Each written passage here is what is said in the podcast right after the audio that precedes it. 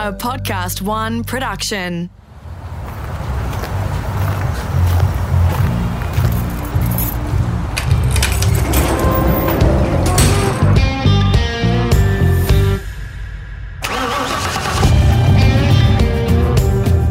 G'day, it's Rusty here, about to launch into part two of my podcast with the legendary John Cleland. If you haven't already, head back to the library and hit the gas on part one, where he talks about the early days, a special Brock Commodore he acquired for racing in the UK, and how he never stopped working in the family car yard, even at the height of his professional race career. We pick up the discussion on his second British Touring Car Championship win in the mid-90s, and why it was so special to him. That was the first year with the full aero package for what it was, you know, front splitters, rear wings and things like that. And we went to test that 95 Cavalier at Brands Hatch on the little Indy track there in, I don't know, January or whatever it was. And it was the first time, because we'd been all over Europe again, testing over the winter. Then we start, first time we're there with all of the teams for the championship test. And I go out and I come back in after 5 or 6 laps and I said to my engineer, it's good, yeah. He said, it's pretty good. The dash isn't working, so I don't know what the times are. If you could just fix the dash. He said, what's it like otherwise? I said, yeah, I think it's pretty good. He said, well, it should be. You're half a second faster than anybody else and it's just an old shitty rubber. So I said, right, okay. As the day wore on, we, like everyone else, we threw new rubber at it. And we ended up quickest in that test. And I said, when I got out of the car, I said, right, wash it, clean it, put it in the truck, and we'll go and win this championship. That was, so confident was I, that this car was capable, no matter what I asked it to do, it did. It wasn't complicated. And when I look back on it now, and I know the man that owns the car, and when I look in it, there's nothing. There's no fancy switches or carbon fibre or multiple this, that or the other. It was just plain and simple. And one of the funniest things, nobody believes me of this, but the engineer I had was a guy called Phil Barker. Lovely, lovely bloke. And he and I set a target to win the championship. And I said, if we win this championship, I'll buy you a really good watch. So that was his incentive for getting on with it. So we would used to tune the car by putting the rear windows up or down. We left the window mechanism in the rear windows. And to upset the balance at the back of the car, you would either wind the windows up or down, whichever track you were at, whichever you wanted the car to have a little bit more oversteer or a bit less oversteer. Believe it or not, winding the rear windows up or down was the trick to tuning it. That's amazing. So it disturbed the air over the rear wing, is that right? Or limited it? Amazing. It disturbed the air inside the car as well, and it just gave the car a little bit more oversteer, or no oversteer at all. It was amazing. Nobody believes the story. Crazy. So it finishes... Yeah. You know, so on such a high for you. The Vectra, I know you'll probably tell me wasn't as great a car compared to the Cavalier, and you've just rattled off the whole, you know, the backstory in the potential move to Audi as well. I mean, that's crazy, from having number one on the side of the car. Well, to win the championship, at the start of the year, I knew that the thing was going to win the championship. It was absolutely, it was on for that. Turning down Audi, at the time, didn't seem like a difficult choice, because the Vectra had Opel money from early in 95. The Vectra was being prepared, it was being drawn up, it was being designed by the German team in conjunction with Ray Mallock. And on paper, it looked like it was going to be an astonishing piece of kit, and they were going to sell it all around the world. Because remember, from about 94 onwards, the 2-litre series became a world series. It was, even in America, they had a 2-litre series. Not very successful, but you guys had it in Australia. It was all over Europe. It was the same regulations, a bit like TCR today to some extent. So you had a single regulation, to the point where we even had the World Cup. You know, we had the World Cup at Donington, we had the World Cup at Paul Ricard, and then we had the World Cup at Monza. Now, people like Mark Skaife came to Monza and drove a Nissan there. So it was a global series with cars from each country working to the same regulation. So I had no reason to think that this Vectra with the mighty Opel and Ray Mallock, who was a very good engineer, would put together a championship-winning car. So I won it in 95. I've got number one in the car for 96 in a brand new, ground-up designed Vectra, but it turned out to be a piece of shit. It was just a shocker. It was just a shocker. We won a couple of races with it, but by luck, by default. And even when years later in 98 and 99, I think it was, when Yvan Muller, who then went on to become multiple World Touring Car Championship winner, a great driver, fantastic driver, one of the best.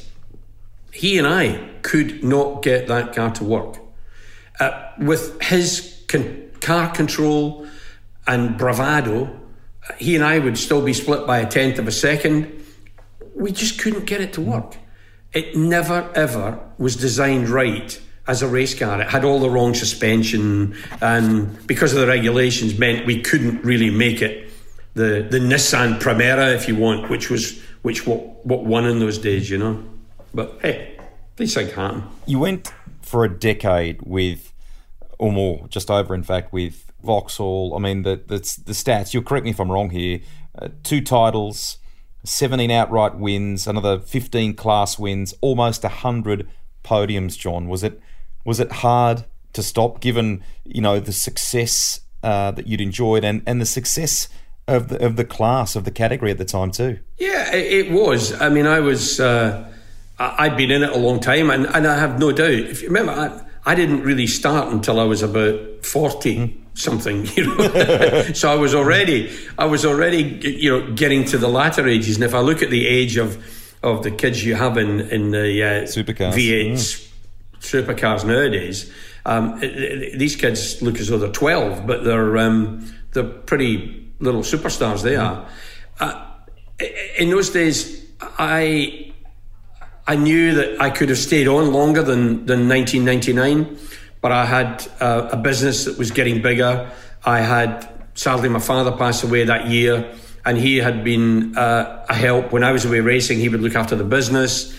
And I just decided that there were a few things changing. I might do sports cars. If I would go and look, I raced a Porsche and a Viper and a few other things the following year. But I didn't really, I think I'd got to the point where I'd packed my suitcase enough, and that was really it. I'd been around the world, I'd raced all over the place. Our championship was still right up there, but oddly enough, at the end of 2000, the championship started to fall over, and had I stayed in it, it would have been much less of a championship than it previously had been. So for the first year, I didn't really miss it. I took up flying helicopters. I learned to fly a helicopter. I didn't buy one. I learned to fly them. But that was the buzz. That was something to give me that buzz. But then after about 2 years, I thought, I really could do with sitting my bottom back in a car again. And by that stage, it was too late. You know, it was gone, you know. It didn't stop me coming to Australia, though. To Bathurst, that was my next point. Before we go to the supercar side of things, just very quickly, favourite circuit, was it Donington, of the British circuits I'm talking about? I mean, you went to that BTCC was shown in Australia. We loved it in this part of the world as well. So seeing you hustling that thing around Knock Hill or, you know, Brands Hatch on the Grand Prix circuit or wherever, but it seemed as though Donington had a little bit of a special place for you. Yeah, Donington, whether it be on the short track or on the Grand Prix track with the big loop. I thoroughly enjoyed Donington because I've won more races in a touring car at Donington than I have anywhere else. And there's a great race that if you go onto YouTube, it's the 1998, I think it was, Nigel Mansell was in the race. And I have a great battle with Mansell. Eventually I win the race, and Mansell I think was third or fourth. But it was just a track that I enjoyed. I could get the best out of the car there. If you used the long loop, it had a couple of hairpins, so you had to be gentle with the car. It's just one of those tracks that I thoroughly enjoyed. It's a pretty quick track too, but it's quite technical. And when it rains, because it's on the flight path into East Midlands Airport, it can be quite slippy as well. So you had to have your wits about you when it was a wet race. But yeah, Donington was probably one of my favourite tracks.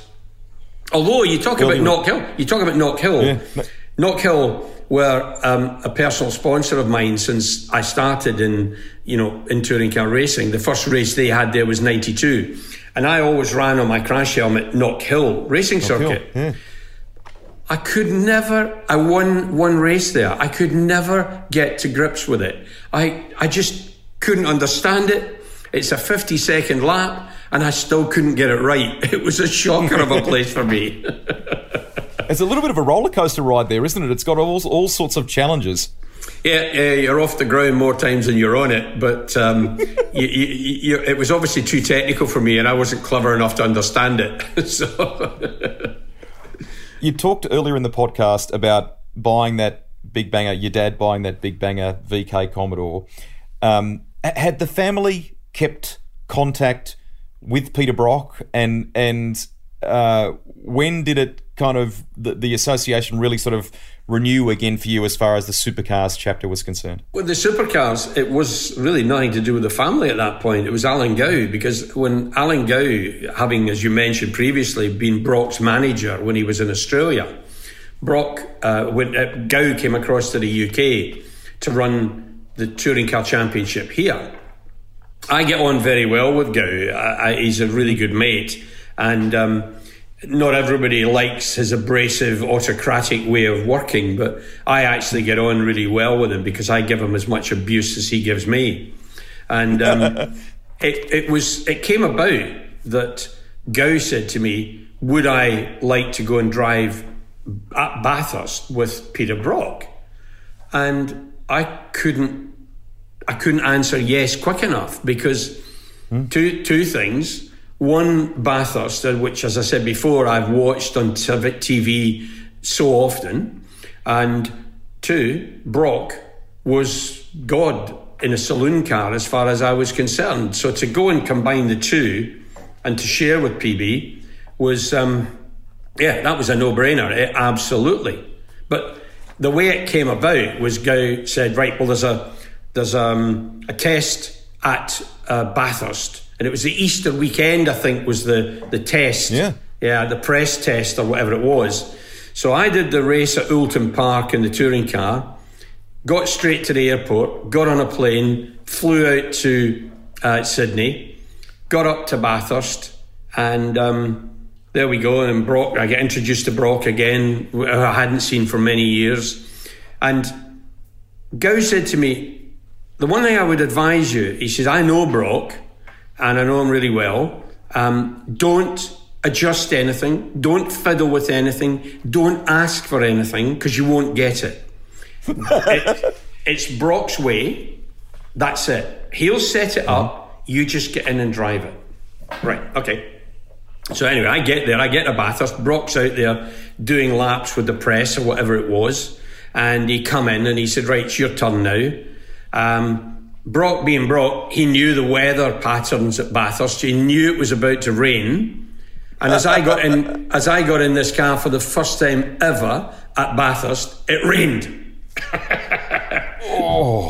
So here I am, just straight off a flight from the UK, straight into a Commodore in the pouring rain around Bathurst. And I'm thinking, what have I done here? So that was fine. So I've done that. We managed to get over the day without too much trouble, no damage. And we went to Bathurst Airport, got on a little private plane, the team and Brock and I, and we flew down to Phillip Island, where they had another car for us to test properly the following day. So we arrived at Phillip Island, and Brock said, we put a passenger seat in this one. It's a full race car, but he said, we put a passenger seat in so that I can take you around and show you the track. So we go out and Brock Julie shows me Phillip Island, and you break here and you do this and do that, and right, fine. And next to Bathurst, I would say Phillip Island is probably one of the best tracks I have ever gone to and ever had the privilege to test on. So after that, he goes out and he does some laps and he sets a benchmark time, and I get let in the car. So I've done, 10 laps, and I've equaled his time. So the crew bring me in, we do the debrief, and I said, listen, the car feels good, and the track, I'm fine with the track.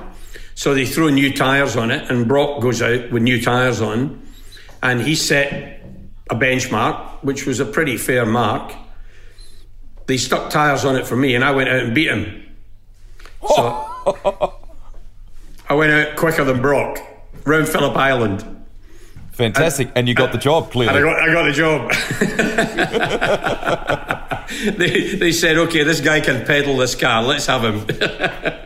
Great stuff. But I mean, everything Gow said to me about Brock wasn't true, because his wife Bev and Peter invited me up to the Pink Ponderosa, which was their house, and we had lunch, and that was my first introduction to the wildlife in Australia, because up until that point, I'd only ever seen a kangaroo on the TV. It was called Skippy the Kangaroo. And so I've never seen the Australian wildlife. So we're sitting having lunch, and just that, there's a little kangaroo hops up to the window and goes, there's a kangaroo, wow. I've only ever seen them on TV or in the zoo. So Brock said, hang on a minute, we'll slide the patio door back and see if it'll come in.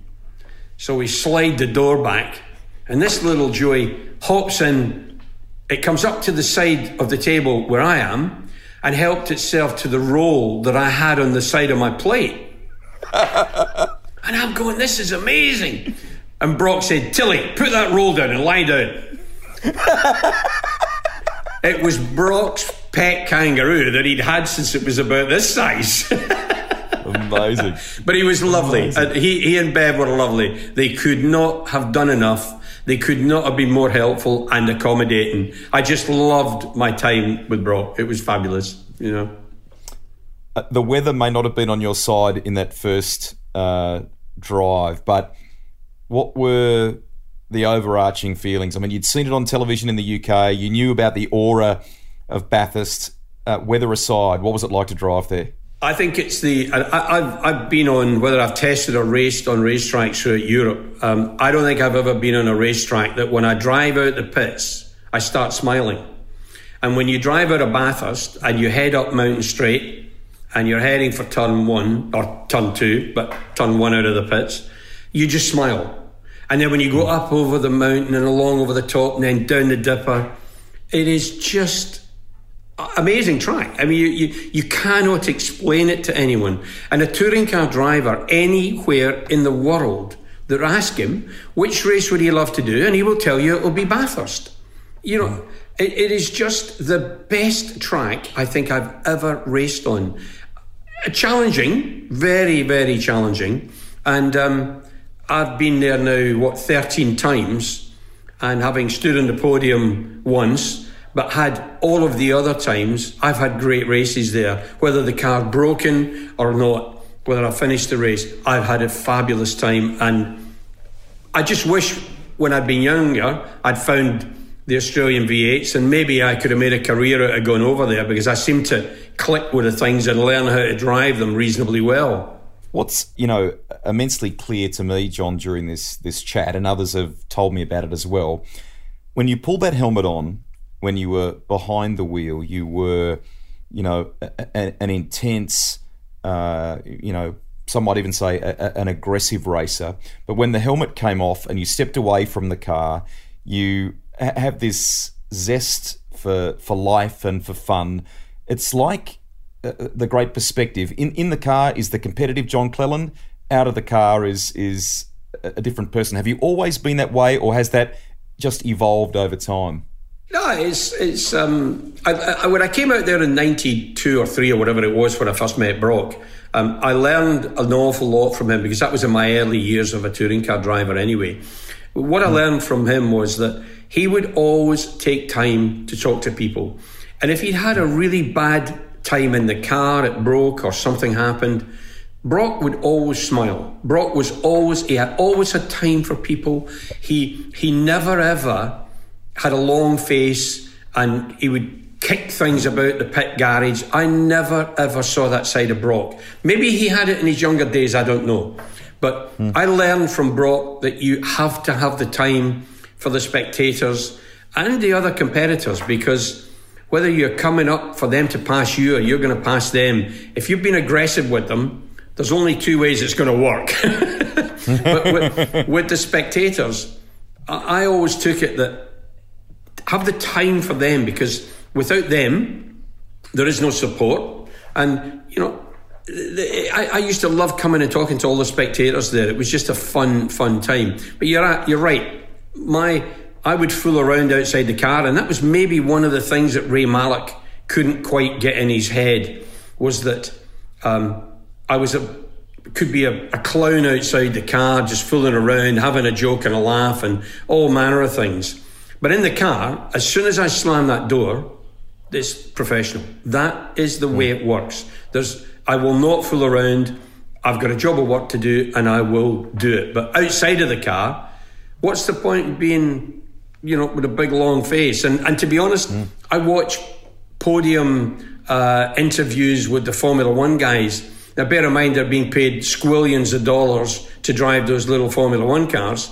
It's maybe time they smiled now and again, which is quite refreshing to see guys like Max Verstappen and Charles Leclerc and guys like that now, where if you interview some of them, they're really bubbly, and Danny Rick and things like that.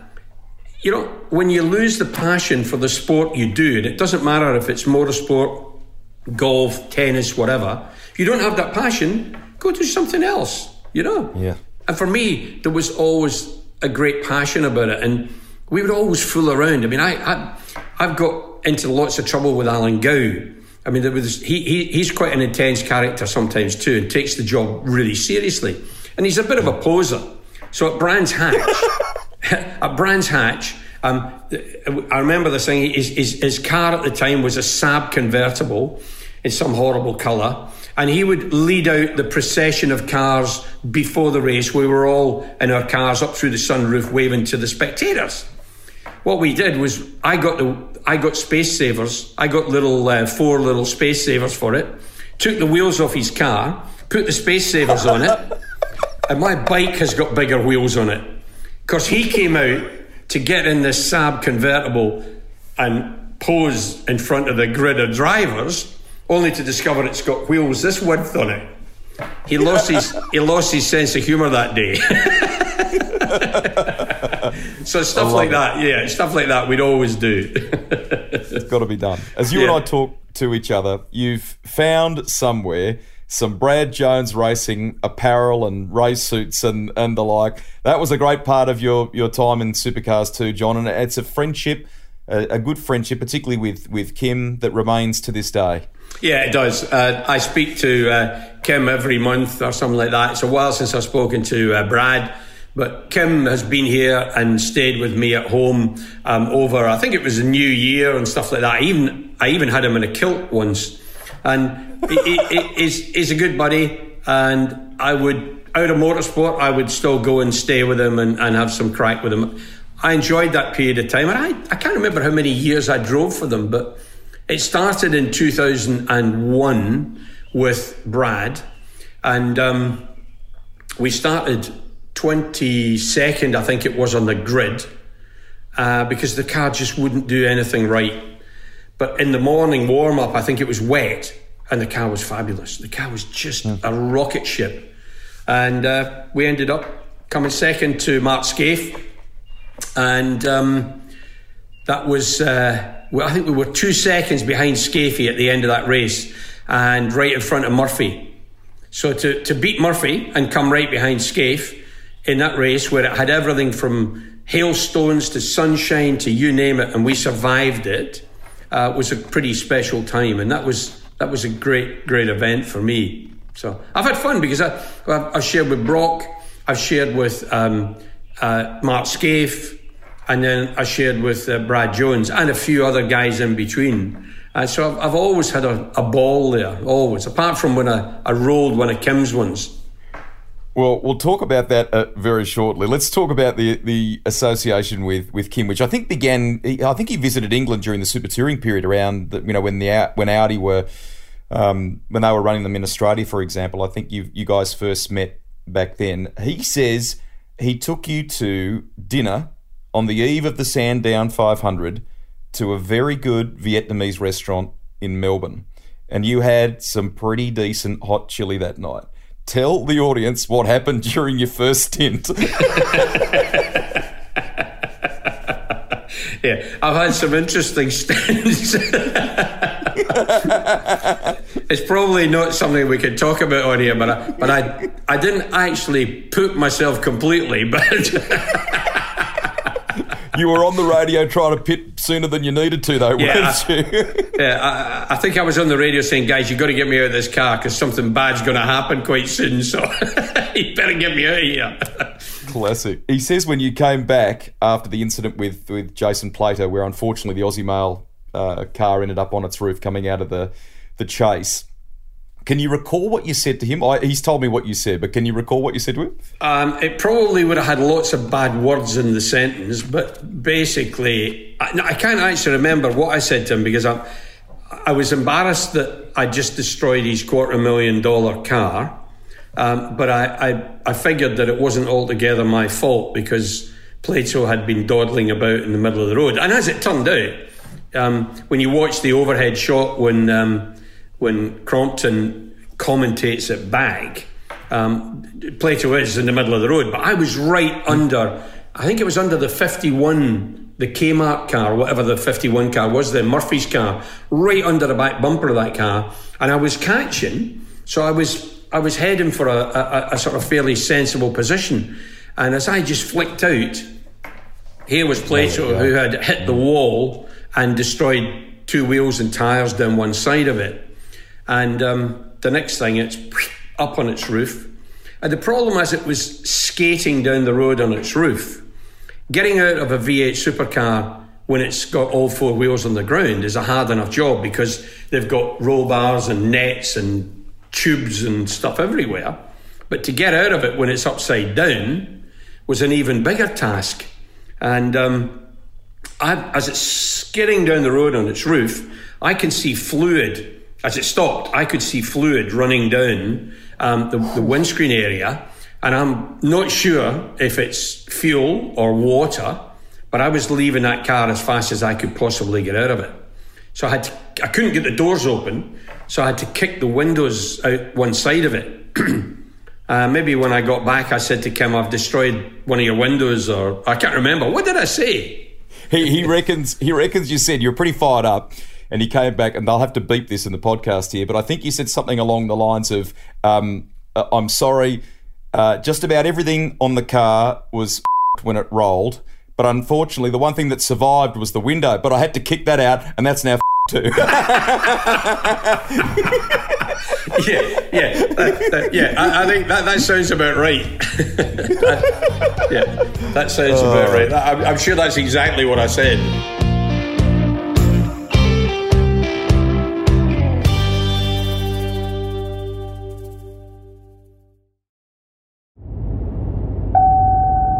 I don't know what is worse, foot handbrakes or electronic handbrakes. Either way, it makes the possibility of sliding into a tight car spotting the wet a bit tricky. A credit to you, obviously at around this time, you would call time on the Supercars chapter as well, but it was with no animosity. I mean, you guys, as you've detailed, have maintained that friendship since. No, there was no animosity at all because, I found it quite easy to go out there and get in those cars and drive them pretty quickly. And I can't remember what year it was, but I had the option to drive for the Kmart team, Dick Johnson, or Kim's team. And the trouble with the Kmart and the Dick Johnson team was they wanted me to go out there for a couple of months to Sandown 500 and then do Bathurst and live the V8 life for 2 months while they tested, and I got used to them, and the two races were a month apart or whatever it was. And I just couldn't afford that time away from my business and my family, really, because, I mean, I've got 4 kids. They were older in those days for sure, but to leave my wife and home and the business for 2 months probably wasn't the right thing to do. Where with Kim, I could fly in, do Melbourne, fly out, and then fly back for Bathurst. But there was no animosity at all. I loved the time that I got to know the Jones boys, and they were good fun. Kim's a good mate still. Brad, he's a funny bloke, and quite intense sometimes, but a funny bloke. It sounds as though the negotiations about you re-signing for the following year got interesting at one point. Kim reckons he turned up at his place, he and Fran's place. He came downstairs in a proper suit. You promptly went and got the kilt on with an Aussie Mail shirt for the negotiations. Is this true? That's exactly what happened. I went, got my kilt on and got my Aussie Mail shirt back out again. We sat down and did a deal. I love it. So I know that you're a Scotsman, so you're pretty savvy. And those boys from Albury, they know how to hustle. That would have been quite an interesting conversation.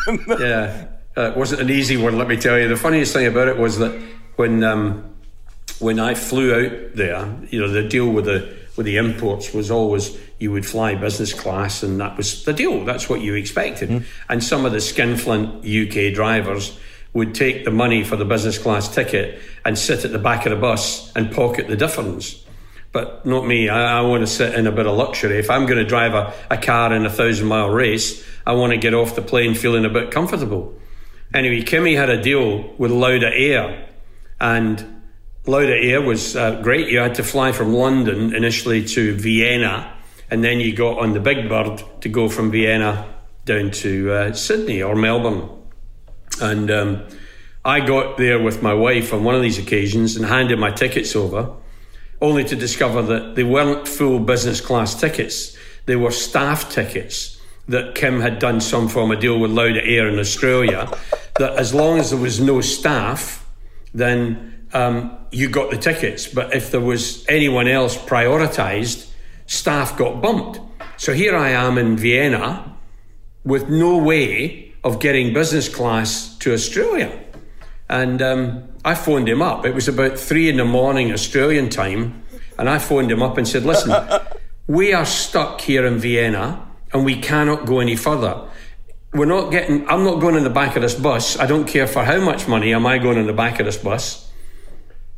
But worse than that, they don't have a space on a Lauda Air flight for the next 2 days. He said, well, just go and get in an aeroplane. Just get on a plane somewhere, house, wherever.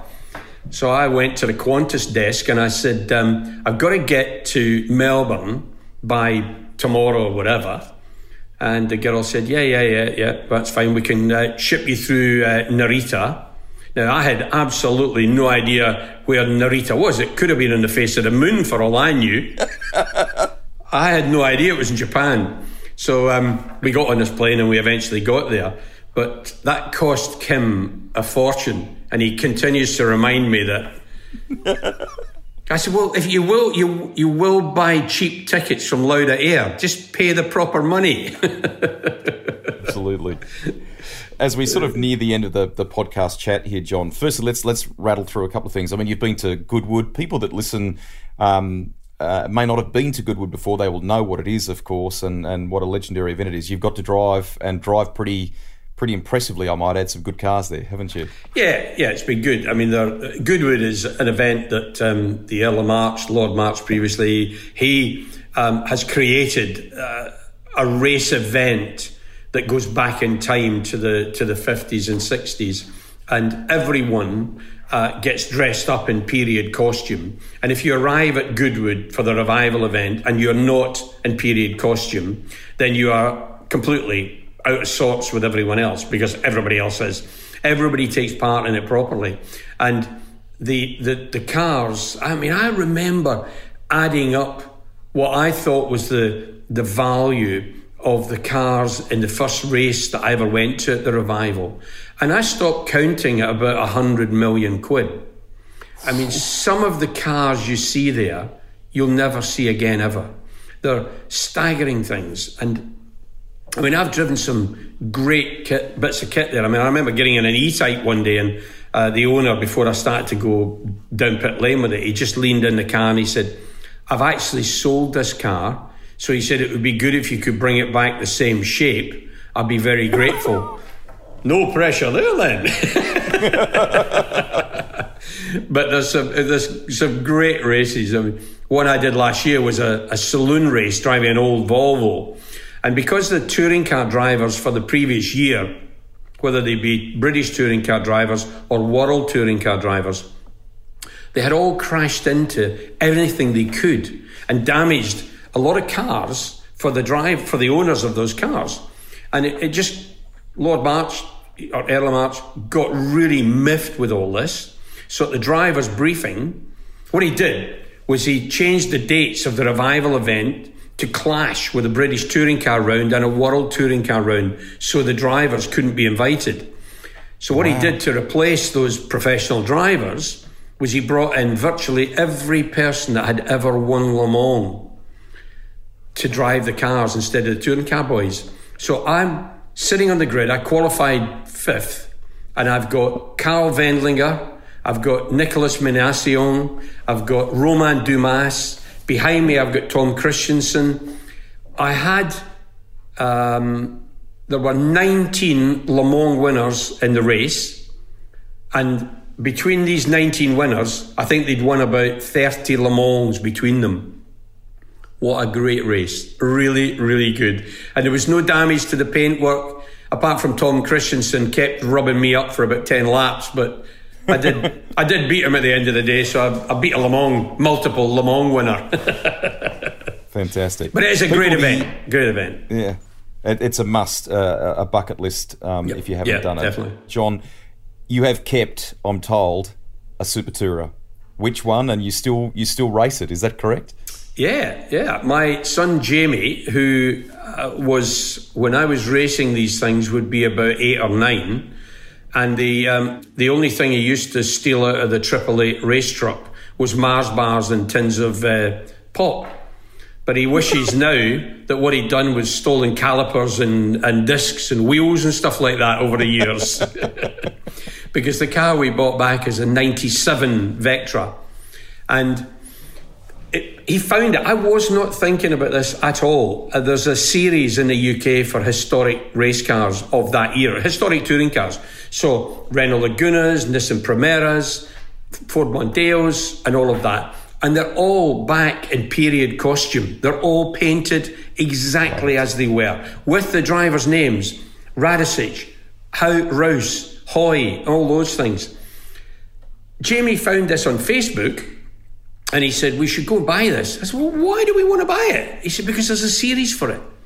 So he established that it was my car. So we went down and looked at it. But what Jamie didn't realise was it was chassis number 1. It was the first Triple Eight car ever built. I raced it for the very first time at Knock Hill in 97, I think it was. And we then shipped it out, I think in 98. It went to Bathurst. It was the, what you'll correct me with this one. It was the one that Brock rolled at the chase. He rolled it. Yeah. So him and Derek Warwick. It was the Australian Grand Prix sponsored car, the Qantas car, and Brocky rolled it in either practice or qualifying. Not badly, but nonetheless, he rolled it going down through the chase. It got repaired. And when we went to view the car with the idea of buying it, I looked inside, and just inside the roof of the car, I could see the damage that the guys at the TAFE had repaired at Bathurst to get Brocky back on the road for that race. So the damage, Fantastic. The damage is still inside the roof of the car from that Aussie race, which just added something to, apart from it being chassis number one, it was my car. There were things in the car that I recognised, and it was exactly as it was. But more than that, Brock had driven it. So for me, I had to buy it. Yeah. But it got better because Jamie then started to take it apart, and there was a problem with the clutch. So he took the clutch out of it, and he phoned AP Racing, and he said, I've got this clutch. And the guy said, just give me the number of the cover. So Jamie gave him the number, and he said, where did you get this? He said, that's in a car I'm working on. He said, that clutch is out of John Cleland's Vectra from 1997. They could tell him that that was the part from my car back in 1997. That's crazy. So we then took the shock absorber, took the dampers off it, which were Ohlins, sent them back to Ohlins. And the guy from Ohlins phoned up and said, are you Jamie Cleland? Are you John's son? And he said, yeah. He said, why? He said, I built these dampers for your dad's car back in 97. And he said, I've still got all the settings. Which track are you going to race at? And I'll give you all the settings. Oh, fantastic. He could actually give us all the settings for the original dampers that he had made for the car back in 1997, which was unbelievable. Amazing. Yeah. Mm. So we have used it, and we've, back in 97, it didn't win very much from recollection, but we've won more since we've taken it back in those last few years. I've had 5 years or so now, and we've probably won about 20 races with it. And it's interesting because Jamie's got it looking better than it was when it was brand new. It's Triple Eight come and looked at it at one of the races we were at where they were racing touring cars, and Ian Harrison, who was the team manager at the time, he had a look and he said, fair credit, he said, you've got this car looking better than we did. And honestly, it is just beautiful. Nice for you and for Jamie too, mate. I mean, Jamie did a stint as a mechanic at BJR. He came out to Australia for a time, didn't he? Yeah, he did. He, I lined him up with a job with Kim, and Kim wanted to keep him there, but I needed him back in the business because he and his brother Nicky was into rallying, not so much the racing. And one of those days, I'm going to step back from the business, and these blokes will take over that at some point. So I needed him back here, but he's got a fiance, and he's got 1.5 kids at the minute. He's got one that's due in a month's time, so he's not going back to Australia anytime soon, but he loved the stint there. A couple of observations from you, John. Firstly, I love the fact that you're doing some commentary, and are you enjoying that side? But I would imagine you've got a great sense of humour. You're not afraid to express your view. You're kind of a perfect fit in that regard, aren't you? Yeah, I did. I was doing some Eurosport stuff, and I remember sitting. Eurosport wouldn't take us always to the events around the world. They would take us to a lot of the European ones, but not the far away ones. So we were commentating, Martin Haven and I, for Eurosport in the studios in Paris on the Japanese race for World Touring Cars. And Yvan Muller, now bear in mind, the World Touring Car Championship, for those that don't know, is actually sponsored and fully paid for by Eurosport. Eurosport being a French company, right? Yvan Muller being a Frenchman. After qualifying, Muller hasn't had a good run, and he gets out the car, takes the helmet off, absolute body language is saying he is not a happy man. And at that moment, I said, that is one unhappy frog. And as the words were coming out of my mouth on a French TV station owned by a French company about a French driver, I'm thinking, oh dear. So I don't think I've ever sworn on it, but I have given them the benefit of my experience occasionally. Along the line. Yeah. Fantastic. Supercars is talking at the moment about its next generation of vehicles, what they've dubbed Gen 3 and what it will look like. We're waiting to see. You've raced successfully in Super Touras in a 2-litre formula. You've loved the whole big banger Commodore and racing a supercar yourself. In your mind, knowing what an entertainment business it is, if you had a blank sheet of paper, what would you do? Well, I think your V8 racing is, I know it's not called V8 any longer, it's just called supercars, isn't it? Correct. But for me, the reason I got involved in motorsport in the first case was for the sound and the smell. End of story. I loved the smell. I loved the sound. There's nothing better. We used to be racing on the club circuit at Silverstone, and on the south circuit at Silverstone, the Formula One boys would use it for a test day. And we would all just stop and listen to a V8, V10, V12 engine Formula One car testing. It's the sound. And one of the things that I used to love about the V8s in Australia was the sound of them. They are glorious things. Formula One, I think, has lost the plot in terms of their sound. Now, you could argue that the new generation of kids that are growing up now are growing up with electric cars, hybrid cars, and do they really care about the sound anyway? Maybe not. But it's entertainment. No matter what you do, motorsport is an entertainment business. It's not necessarily about producing the next widget that goes onto a road car. I kind of get the hybrid battery cares type technology and where we'll go there. But British touring cars and supercars has to remain an entertainment business. The minute it stops being an entertainment business, it just blends into every other bland form of sport that there is. Firstly, I think there's too many categories of motor racing anyway for where we're heading in the future. We need to condense that.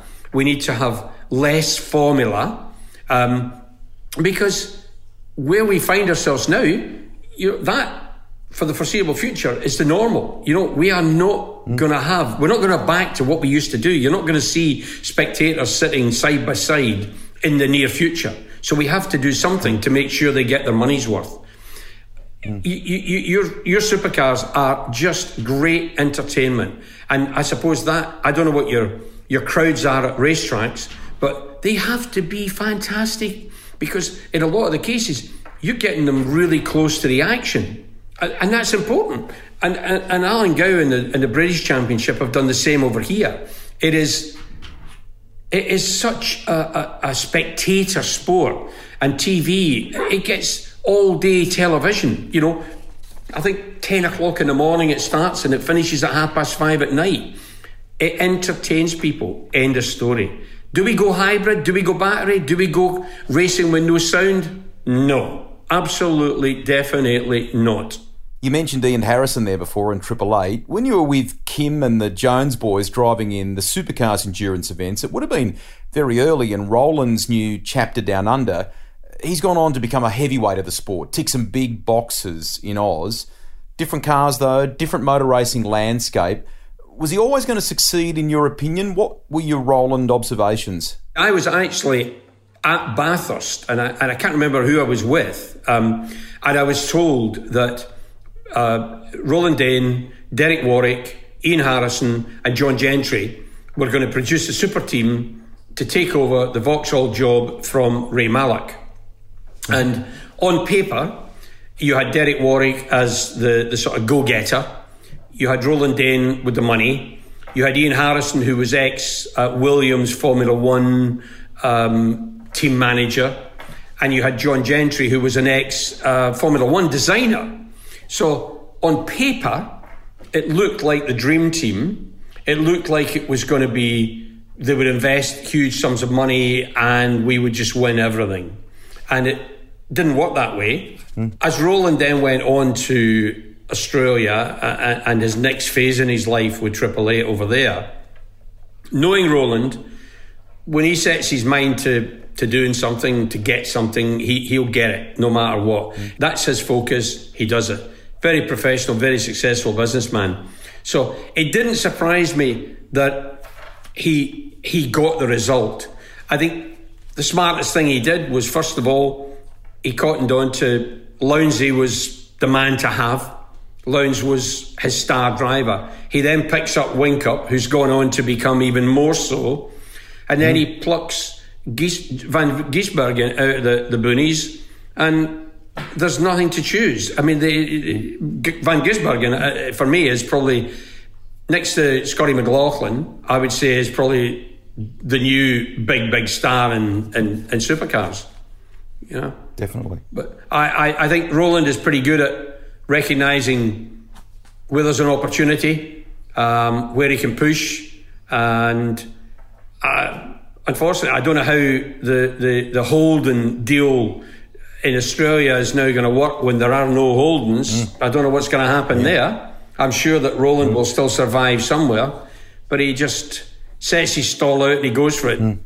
Final one for you. The car, the race during your career. What's the one that you perhaps go to sleep and dream of? I honestly, and I'm not blowing smoke here, but I think the 2001 race at Bathurst with Kim and Brad. We were 22nd on the grid. We thought we'd have a day out. We weren't going to do very well. And as the race wore on, things went wrong with the car. Nothing serious. I remember the radio stopped working, so we had to strap a radio down inside the overalls because the in-car radio wasn't working. So they were working with an old pit board. And there was just... It was a day that evolved, and we didn't actually say, take it easy, don't do this, don't do that. We just went out and said, well, we're starting 22nd. The best we can get better. Let's go for it. And it just got better and better and better as the day wore on. And I remember at the press conference at the end of the race, when we were talking about it, somebody asked me about it. And I said, well, to be honest, Kim did his fastest lap on the second last lap of the race, right? If he'd done that lap in qualifying, would have been in the top 10 and we'd have won the blinking race rather than starting 22nd on the grid and fighting through all these lunatics. But I'd always watched the race. I'd always thought I'd love to stand on that podium and look down at the throngs of people at the end of that race, because it had something special for me. That's just the way I am. I mean, I've won races all over the UK, I've won races in Europe, I've been all over. But that one race, 2001, to stand there, Skaife had won, we were second, and Murphy, two guys that I highly admire in V8 supercars in those days, I'm on the podium with them. Doesn't get any better as far as I was concerned. And somebody bet me that I couldn't get, it was $5,000, I think, if I could get a bottle of Gatorade onto the podium, because apparently you strip search everybody. Well, I managed to get this bottle of Gatorade up on the podium, so I got a picture of it, and I got my $5,000 as well. So no, it was real. I've had loads of good races. I've had great battles throughout my whole career, but I'd say that for me was one I will remember for a long, long time. John, it's been fantastic to talk to you. I've admired you from afar, and for a long, long time, but had the chance to meet you at Bathurst and places like that. Aside of the success, we've rattled off the statistics before. To know that you're this engaging, funny bloke, great company that brings out the best in people, and I can probably wrap up this podcast with a little funny one. You helped a young Andrew Jones in the early part of his career as well, and he still remembers lots of the best bits of advice that you gave him. He says that they still serve him well today.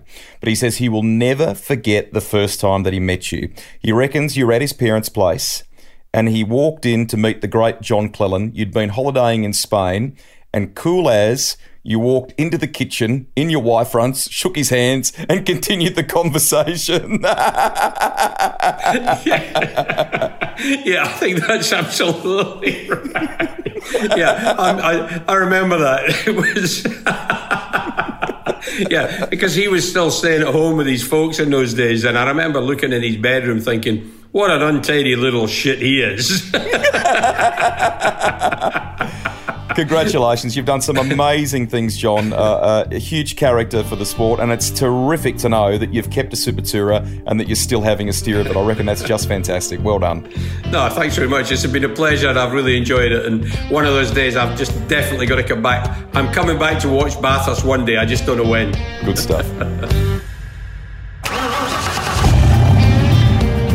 Rusty's Garage is recorded for Podcast One. Written and presented by me, Greg Rust.